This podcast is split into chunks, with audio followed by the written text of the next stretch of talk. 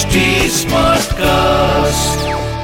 आप सुन रहे हैं एच डी स्मार्ट कास्ट और ये है फीवर एफ़ प्रोडक्शन बोलो साई साईं राम बोलो जय जय शिरडी धाम सभी कार्यक्रम यथावत चलते रहे।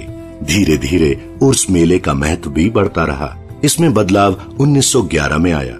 उस समय श्री साईं बाबा के भक्त कृष्णराव जोगेश्वर भीष्म अमरावती के दादा साहेब खापड़े के साथ मेले से एक दिन पहले शिरडी पहुँचे। वे दीक्षित वाड़े में ठहरे हुए थे। वे दालान में लेटकर विश्राम करते हुए सोच विचार कर रहे थे। उसी समय लक्ष्मण राव पूजन सामग्री लेकर मस्जिद की ओर जा रहे थे। उन दोनों में परस्पर वार्ता हुई तो वे विचार करने लगे कि शिरडी में राम नवमी के दिन ही उर्स भी भरता है और मेला भी भरता है। अवश्य, इसके पीछे कोई ना कोई रहस्य है। रामनवमी हिंदुओं का प्रिय दिन है। कितना अच्छा हो कि राम नवमी अर्थात भगवान श्री राम के जन्म दिवस पर राम नवमी का उत्सव प्रारंभ किया जाए। काका महाजनी को कृष्ण राव का यह विचार पसंद आया। अब मुख्य समस्या ये थी कि इस अवसर पर कीर्तन व ईश्वर का गुणगान करने के लिए हरिदास का मिलना कहाँ हो। लेकिन कृष्ण राव ने इस समस्या का भी समाधान कर दिया। वे बोले मेरा स्वरचित रामाख्यान तैयार हो चुका है, जिसमें राम जन्म की कथा का वर्णन है। मैं उसका कीर्तन करूँगा और आप हारमोनियम पर संगत करना तथा राधा कृष्ण माई सुंठवाड़ा अर्थात सौंठ व शक्कर मिला चूर्ण बना देंगी। इसके बाद कृष्ण राव जोगेश्वर व काका महाजनी बाबा की अनुमति लेने शीघ्र ही मस्जिद पहुँचे। बाबा सबके मन की बात जानने वाले थे। अतः उन्हें पहले ही पता चल गया कि वाड़े में क्या हो रहा है। जब वे दोनों मस्जिद पहुँचे तो बाबा ने काका महाजनी से मुस्कुराते हुए पूछा, वहाँ क्या चल रहा था? बाबा के इस प्रकार अचानक प्रश्न करने से महाजनी घबरा गए वे बाबा का आशय न समझ पाने के कारण स्तंभ रह गए। तब बाबा ने कृष्ण राव से पूछा, क्या बात है? इस पर कृष्ण राव ने बाबा के सामने राम नवमी का उत्सव मनाने का अपना विचार रखा, तथा अनुमति देने की प्रार्थना की। श्री साईं बाबा ने प्रसन्न होकर अनुमति दे दी। बाबा की अनुमति मिलने से भक्तों में उल्लास छा गया। फिर तो भगवान राम का जन्मोत्सव मनाने की तैयारियाँ ज़ोर शोर से होने लगी। अगले दिन मस्जिद को रंग बिरंगी पताकाओं से सजा दिया गया।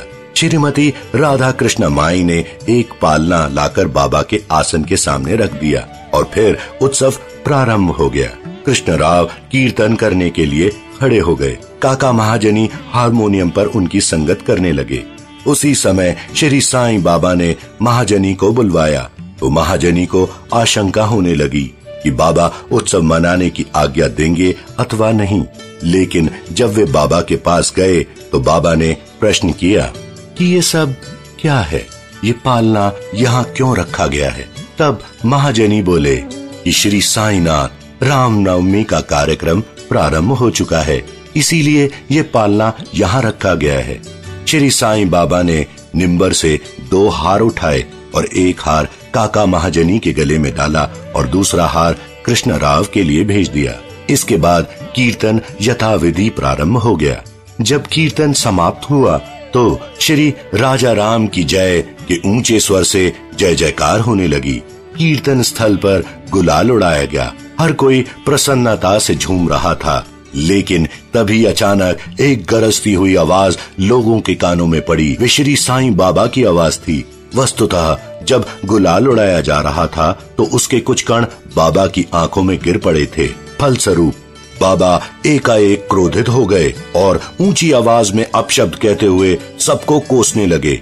ये दृश्य देखकर हर कोई भय के कारण सिट पिटा कर रह गया। लेकिन बाबा के स्वभाव को जानने वाले भक्त भला बाबा के इन शब्दों का कब बुरा मानने वाले थे। उन्होंने बाबा के इन शब्दों को बाबा का आशीर्वाद जानकर सोचा कि आज भगवान राम का जन्मदिन है, इसलिए रावण के नाश, अहंकार व दुष्ट प्रवृत्ति रूपी राक्षसों के संहार की निमित्त बाबा का क्रोधित होना सर्वर्थ उचित है। साथ ही भक्त ये भी जानते थे कि शिरडी में जब भी कोई नया कार्यक्रम किया जाता था, तब बाबा ऐसे ही क्रोधित हो जाया करते थे। इसका कारण वे स्तब्ध थे। राधा कृष्ण माई को भय इसलिए था कि बाबा कहीं पालना न तोड़ दें। यही कारण था कि उन्होंने काका महाजनी से पालना हटाने को कहा। लेकिन बाबा ने महाजनी को पालना हटाने से रोक दिया। कुछ देर बाद ही बाबा का क्रोध शांत हो गया। तब उस दिन की महापूजा व आरती कार्यक्रम बिना किसी बाधा के संपन्न हो गया। बाद में काका महाजनी ने बाबा से पालना उतारने की अनुमति मांगी तो बाबा ने पालना उतारने से मना करते हुए कहा कि उत्सव अभी पूर्ण नहीं हुआ है। अगले दिन गोपाल काला उत्सव मनाने के बाद ही बाबा ने पालना उतारने की अनुमति दी। गोपाल काला उत्सव में दही मिला, पोहा मिट्टी के एक बर्तन में भरकर लटका दिया जाता है और फिर कीर्तन की समाप्ति पर वह बर्तन फोड़ दिया जाता है। बाद में वह पोहा प्रसाद के रूप में सबको बांट दिया जाता है। ठीक उसी प्रकार जिस तरह भगवान श्री कृष्ण ग्वालों में मक्खन बांट दिया करते थे। पूरे दिन रामनवमी उत्सव इसी तरह चलता रहा। दिन में दो ध्वजाओं का जुलूस व रात्रि में चंदन का जुलूस बड़ी धूमधाम व समारोह पूर्वक निकाला गया। इसके बाद उर्स रामनवमी उत्सव में बदल गया। अगले वर्ष, अर्थात 1912 से रामनवमी के कार्यक्रमों में बढ़ोतरी होने लगी। इसके अंतर्गत श्रीमती राधा कृष्ण माई ने चैत्र प्रतिपाद से नाम सप्ताह शुरू कर दिया। इस कार्यक्रम में दिन रात सात दिन तक भगवत नाम लिया जाता है। सभी भक्त बारी बारी से इसमें भाग लेते हैं।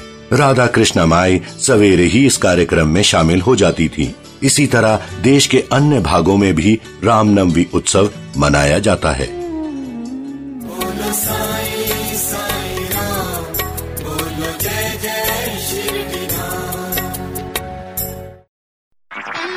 आप सुन रहे हैं एच डी स्मार्ट कास्ट और ये था fever FM production H smart cast